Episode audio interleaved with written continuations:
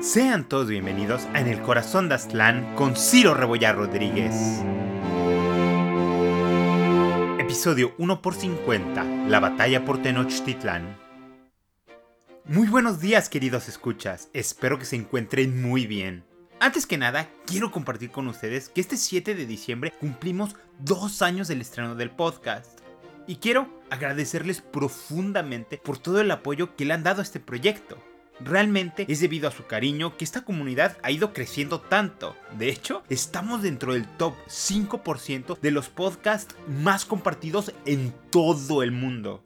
También quiero informarles acerca del futuro de la serie. Esta es la recta final de la primera temporada, ya que después de hoy solo quedan dos capítulos para terminar con la conquista. Después vendrá un ligero descanso, en lo que preparó la siguiente temporada, que se centrará en los eventos de la independencia de México.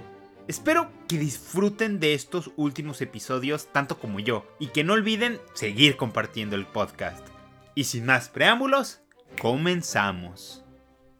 A lo largo de nuestra serie hemos visto distintas etapas de este conflicto entre el imperio mexica y los castellanos al mando de Hernán Cortés. Así que déjenme hacerles un breve resumen de lo que ha pasado hasta este punto. Primero, Moctezuma ascendió al trono Tenochca en 1502. Su gobierno trajo algunas transformaciones al funcionamiento de la Triple Alianza, principalmente una mayor centralización del poder. Pues realmente vemos cómo los mexicas comenzaron a inmiscuirse más directamente en los asuntos internos de sus aliados. Asimismo, su mala relación con otros poderes independientes como Tlaxcala o los purépechas se había ido amargando aún más. En general, los mexicas eran los amos y señores de Mesoamérica, su sociedad se había enriquecido y su dominio era casi absoluto. Pero había muchos que los odiaban, por razones bastante válidas, y estaban listos para destruirlos. Ante este escenario llegaron las primeras expediciones europeas y en 1519 arribó a estas costas una armada liderada por Hernán Cortés. Hernán salió de Cuba básicamente huyendo de su antiguo jefe, el gobernador Velázquez. Su aspiración personal, en sus propias palabras, era la de alcanzar fama y fortuna, como los legendarios caballeros en las épicas medievales, aunque sus aspiraciones políticas eran las de conquistar y evangelizar. Hernán pasó primero por Cozumel, después por Potonchán, donde se libraría la primera batalla de la conquista, y finalmente a Veracruz. Ahí se encontraría con diplomáticos mexicas e iniciaría la tormentosa relación entre ellos. Cortés tomaría muchas decisiones controversiales, como fundar la Villarrica, declarar su autonomía del gobierno caribeño y comenzar la guerra en contra del imperio mexica. Hernán inició su avance hacia la capital, formando alianzas con los distintos pueblos antagónicos. Por su parte, Moctezuma II era ambivalente de cómo debía actuar, y esta indecisión les trajo calamidad. El 8 de noviembre de 1519, los castellanos entraron a Tenochtitlán. Al principio las relaciones fueron cordialmente tensas debido a múltiples incidentes. Pero, como era de esperar, la situación se fue deteriorando. Los europeos secuestraron a Moctezuma, Alvarado realizó la matanza del Templo Mayor, los mexicas iniciaron una enorme revuelta, Moctezuma murió y el 1 de julio de 1520 los castellanos son expulsados en la Noche Triste. Afortunadamente para ellos, una semana después saldrían victoriosos en la batalla de Otumba y regresarían a Tlaxcala donde reorganizaron sus fuerzas. Tras reagruparse, Hernán iniciaría una campaña sin cuartel en contra del ahora emperador Cuitláhuac. El caudillo de Medellín fue muy exitoso, tomando el control de importantes regiones y ganando la lealtad de muchos señoríos. Por su parte, Cuitláhuac fracasó en concretar nuevas alianzas, o si quieren renovar viejas, pues como mencioné antes, los indígenas mesoamericanos ya imaginaban un mundo sin ellos. Bajo estas circunstancias, una pandemia sin precedente azotó al Nuevo Mundo. La viruela, traída por los hombres de Pánfilo de Narváez, destruyó familias enteras y realmente debilitó la habilidad mexica para defenderse. De hecho, hasta mató al propio Cuitláhuac. En su lugar, la élite tenochca eligió al joven Cuauhtémoc para liderarlos. El nuevo emperador estaba comprometido con la destrucción de los europeos y fue agresivo en su enfoque, pero al igual que sus predecesores, su éxito fue limitado. En el capítulo pasado vimos cómo a principios de 1521 Hernán ya había asegurado el control de gran parte del lago de Texcoco y estaba listo para un enorme ataque anfibio en contra de Tenochtitlán. El día de hoy veremos precisamente el último acto de esta compleja historia, la batalla por Tenochtitlán. Cuauhtémoc, desde que asumió el manto imperial, comenzó a fortificar la capital, pero con la pérdida de Morelos y Texcoco, aquello se volvió aún más apremiante. Etlatoni había intentado muchas cosas para vencer a Hernán, pero todo parecía salir mal y su imperio realmente estaba en ruinas. Los tributos de oro, animales exóticos y bellas piezas artísticas habían cesado, y aún más alarmante, productos básicos de la dieta tenochca comenzaban a escasear, al mismo tiempo de que refugiados llegaban a la ciudad. La moral mexica también estaba por los suelos, pues en lugar de andar preparando los festivales acordes a la temporada, tenían que andar alistándose para una guerra sin precedente, en contra de un enemigo que peleaba contrario a todas las reglas de sus combates. Dicho esto, varios rituales tradicionales se intensificaron. Los sacerdotes mexicas creían que estos eran necesarios para reganar el favor de sus dioses. Etlatoni comenzó a sentir la presión en su garganta y se lanzó en una agresiva campaña diplomática. Prometió toda clase de cosas a sus vecinos, pero nadie aceptó su oferta. Los viejos vasallos del imperio veían hacia dónde soplaban los vientos y confiaban en la victoria tlaxcalteca. Cuauhtémoc intentó convencerlos de que su derrota no elevaría a los tlaxcaltecas, sino que provocaría el ascenso de los forasteros y una nueva forma de vida para todos. Esto era completamente cierto, pero en aquellos momentos era imposible dimensionar el fin del mundo prehispánico. Pero bueno, el Tlatoani siguió apilando armas y soldados en la capital, aunque críticamente no procuró suficiente comida. En su defensa, la derrota en Chalco garantizó que no tuviera acceso a una fuente constante de alimentos. Asimismo, tampoco estaba seguro de cuál era el plan castellano solo sabía que tenía algo que ver con barcos. Sus espías le habían dicho del masivo proyecto en Texcoco. En respuesta, colocó grandes estacas de madera en el piso del lago y ordenó que su propia flota se alistara para el combate.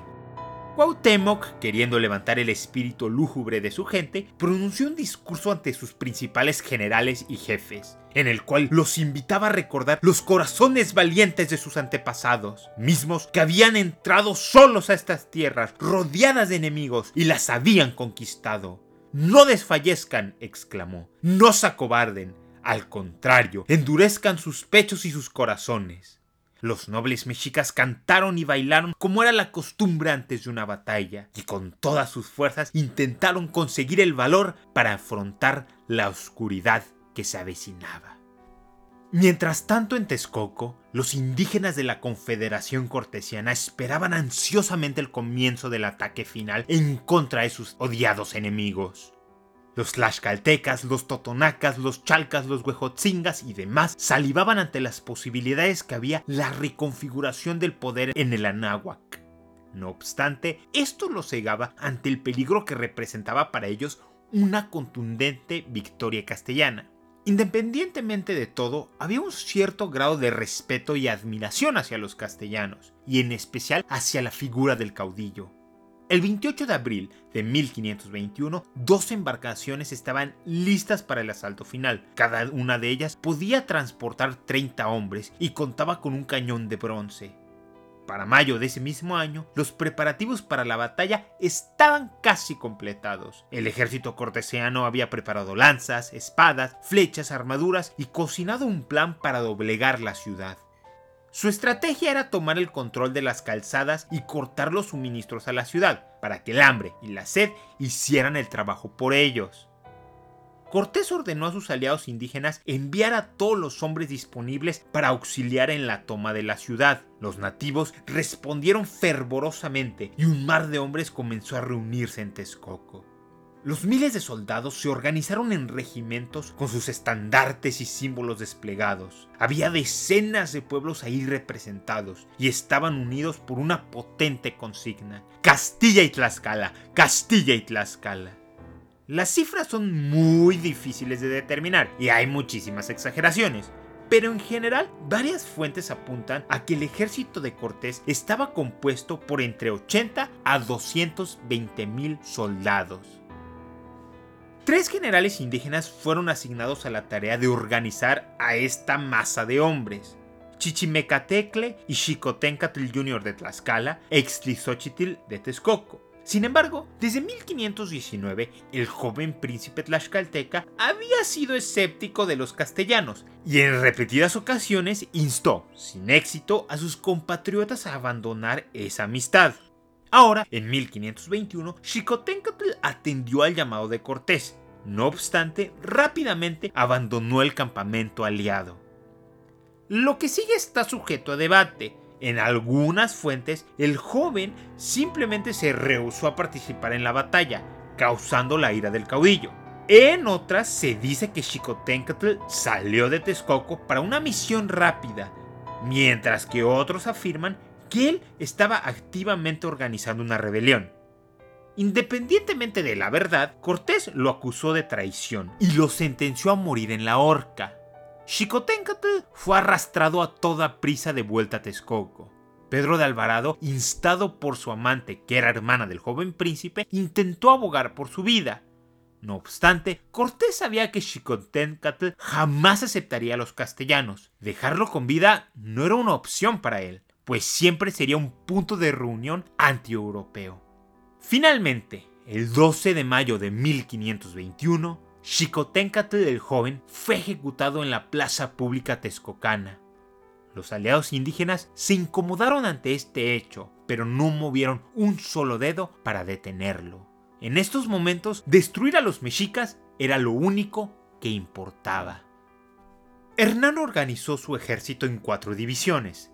Tres atacarían por tierra, mientras que la cuarta, comandada personalmente por él, atacaría por agua en los bergantines. Las divisiones terrestres bloquearían tres de las principales calzadas, dejando una libre por si Cuauhtémoc decidía evacuar. Esto último era importante, pues Cortés estaba confiado en que sería más fácil aplastar a los mexicas en un campo abierto que intentar sitiarlos. Pero bueno, el 22 de mayo de 1521, Pedro de Alvarado y Cristóbal de Olid salieron de Texcoco al mando de sus respectivas divisiones. Alvarado tendría que bloquear la calzada de Tlacopan, mientras Colid asaltaría la calzada de Coyoacán. Su primera parada fue la ciudad de Acolmán, donde pasaron la noche. Aquello casi significó desgracia para los castellanos, pues una discusión interna casi explota en una batalla entre propios aliados. Afortunadamente para ellos, pudieron calmar sus ánimos. Ambos continuaron su avance y al tercer día llegaron a la ciudad de Tacuba, donde establecieron su base de operaciones. El contingente tlaxcalteca salió a explorar la calzada rumbo a Tenochtitlán y por las siguientes horas se libraron feroces escaramuzas en contra de los mexicas. Al día siguiente, los castellanos enviaron un escuadrón de caballería a Chapultepec. En aquel lugar existía un ojo de agua que suministraba la capital desde la época de Moctezuma I, los europeos destruyeron el acueducto. Ahora los mexicas tendrían que sobrevivir con la limitada agua de los pozos dentro de Tenochtitlán. Olid y Alvarado quisieron en los siguientes días tomar el primer puente de la calzada de Tacuba. Las batallas por el control de aquel lugar fueron intensas y tras unas excelentes maniobras mexicas, estos pudieron repeler a los europeos. Sin determinación para seguir luchando, los castellanos retrocedieron a Tacuba. Olid decidió partir a Coyoacán con su división, como se le había ordenado, aunque esto irritó a Alvarado. El 31 de mayo, la tercera división, al mando de Sandoval, salió de Texcoco rumbo a la calzada de Iztapalapa. Un pequeño ejército mexica quiso detenerlo, pero al ver su masivo número de soldados, optaron por retirarse. El 1 de junio, la armada de Bergantines finalmente zarpó su primer objetivo era la captura del peñón de Tepepolco. Aquella islita era estratégicamente importante, pues desde su cima podían atacar a los que intentaran cruzar la calzada de Iztapalapa. Cortés desembarcó en Tepepolco y rápidamente destruyó a la guarnición imperial.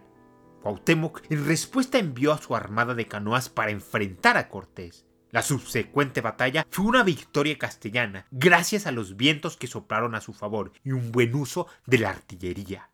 El triunfo hizo que Hernán modificara ligeramente sus planes y viajó a la fortaleza de Sholok.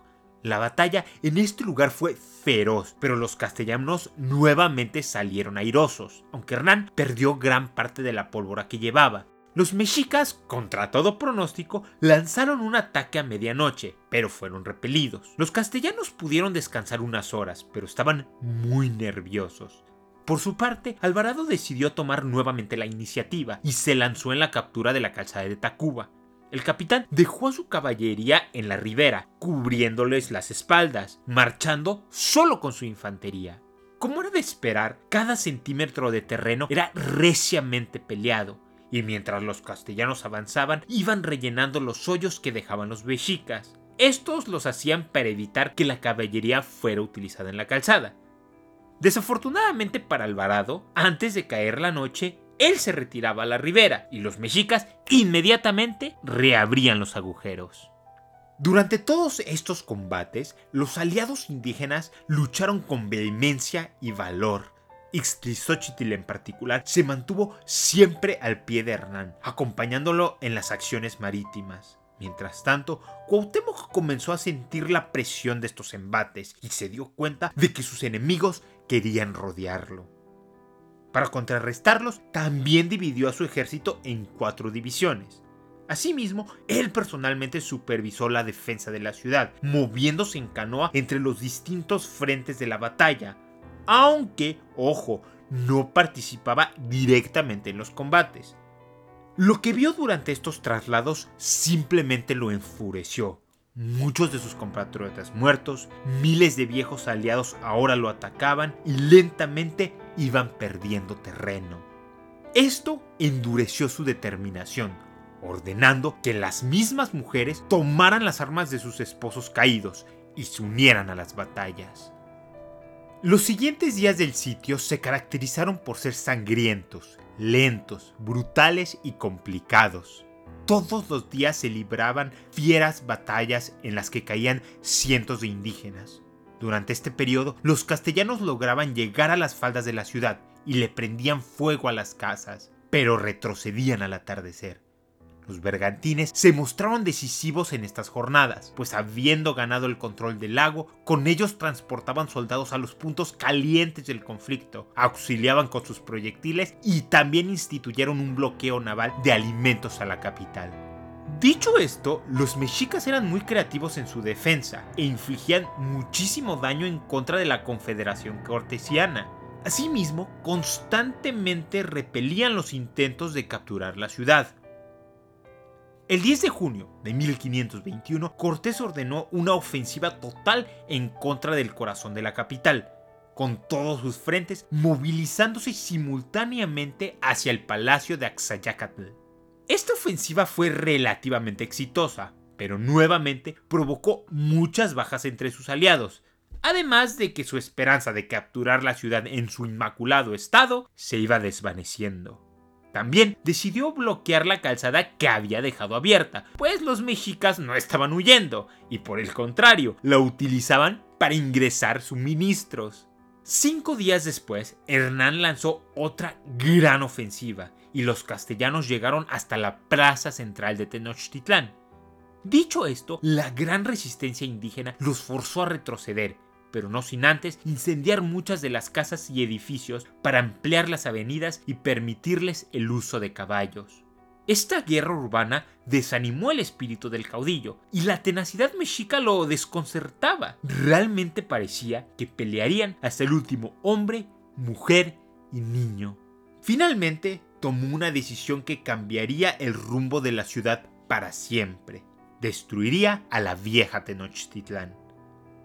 En el futuro, Cortés diría que esta decisión pesó gravemente en su corazón, pero que fue un mal necesario, ya que los mexicas nunca se rendirían, defenderían su ciudad hasta la muerte. Sistemáticamente, los castellanos comenzaron a destruir a la nueva Venecia. Los aliados indígenas estaban extáticos. Nada les traía más felicidad que echar abajo Tenochtitlán y dejar tan solo las ruinas de aquel imperio. Durante los siguientes días, Cortés y sus hombres entraban a la ciudad, destruían algunas guarniciones mexicas y se retiraban. Algunos le dijeron que estableciera un campamento dentro de la propia ciudad, pero el caudillo se rehusó. Estas incursiones eran complicadas. Los mexicas no dejaban de aventarles soldados. Miles de almas fueron enviadas a las picadoras de carne que representaban los embates urbanos. Pese a esto, Hernán continuó ganando terreno, pero no sin preocupantes reversos. En una ocasión, Alvarado casi es asesinado en batalla y en otro momento los mexicas capturaron uno de los bergantines y mataron a todos sus tripulantes. Desafortunadamente para los mexicas, no tenían un número infinito de guerreros y Cuauhtémoc, sintiendo gran apremio, replegó sus fuerzas en dirección a Tlatelolco. También tuvo que enfrentar divisiones internas. Algunos familiares de Moctezuma II querían comenzar negociaciones y ante esta insinuación el Tlatoani los mandó a ejecutar. Esto provocó una mini revuelta que fue inmediatamente aplastada. Para finales de junio, Cortés entró a Tenochtitlán y vio que habían abandonado los terrenos desde la Puerta del Águila hasta la Plaza Central. Con esto, el ejército de Hernán ahora controlaba la mitad de la ciudad y la victoria parecía inminente. En la mente del caudillo, Cuauhtémoc seguramente ya se rendiría. Desgraciadamente para el caudillo, una de las cualidades más características de los mexicas era su resiliencia. Habían pasado semanas del inicio del sitio de Tenochtitlán y estos continuaban luchando, frenando lo mejor posible el avance del ejército aliado. Parte de este ímpetu venía del riguroso sistema de educación mexica que había instaurado en la mente de los jóvenes mexicas la necesidad de la guerra, el valor y la acción colectiva. A finales de junio, los castellanos continuaron sus ataques y los mexicas continuaban repeliéndolos. Ante este lento progreso, Cortés consultó a sus capitanes sobre qué debían hacer. Estos le propusieron atacar nuevamente de manera simultánea y capturar la plaza central de Tlatelolco estaba del todo convencido, pero ante la presión de sus subordinados dio luz verde. Cuauhtémoc, mientras tanto, negoció con los líderes de Tlatelolco, que, aunque eran mexicas, estos habían sido anexados y mantenían su propia cultura, líderes y resentimientos históricos. Los mexicas de Tlatelolco aceptaron ayudar al emperador con la condición de que ahora ellos fuesen el centro del gobierno, a lo cual Cuauhtémoc aceptó. Esto no es tan raro de explicar. Tenochtitlán propiamente había perdido a miles de personas y estaba en llamas o bajo el control enemigo. Además, el tenía sangre tlatelolca. Pero bueno, el 30 de junio de 1521 el asalto comenzó e inmediatamente las cosas empezaron a ir terrible para los europeos. Una combinación de incompetencia castellana y brillantez mexica provocaron que varias columnas del ejército aliado comenzaran a huir despavoridamente. Durante la retirada, Hernán casi fue asesinado y muchos europeos, alrededor de 50, fueron capturados. Los 50 cautivos fueron posteriormente sacrificados. Aquel ritual fue público y estaba encaminado a sembrar terror entre sus enemigos, cosa que consiguieron. Los castellanos retrocedieron y muchos de sus aliados indígenas se desvanecieron solo permanecían los texcocanos de Itzlizóchitl y los tlaxcaltecas en su bando. Hernán y los pueblos de la náhuac comenzaron a sentir que los mexicas resurgirían de entre las cenizas. Sin embargo, Cuauhtémoc no tomó esta oportunidad para contraatacar y durante los siguientes días hubo calma, permitiéndole a Cortés reorganizar sus fuerzas y reasegurar a algunos de sus aliados temerosos. A mediados de julio, la falta de comida, agua y demás suministros comenzaron a hacer estragos entre las huestes mexicas y su espíritu comenzaba a tambalearse. Cualquier oportunidad de revertir su fortuna se había esfumado. Y sin lugar a duda, el destino final del imperio mexica había quedado sellado.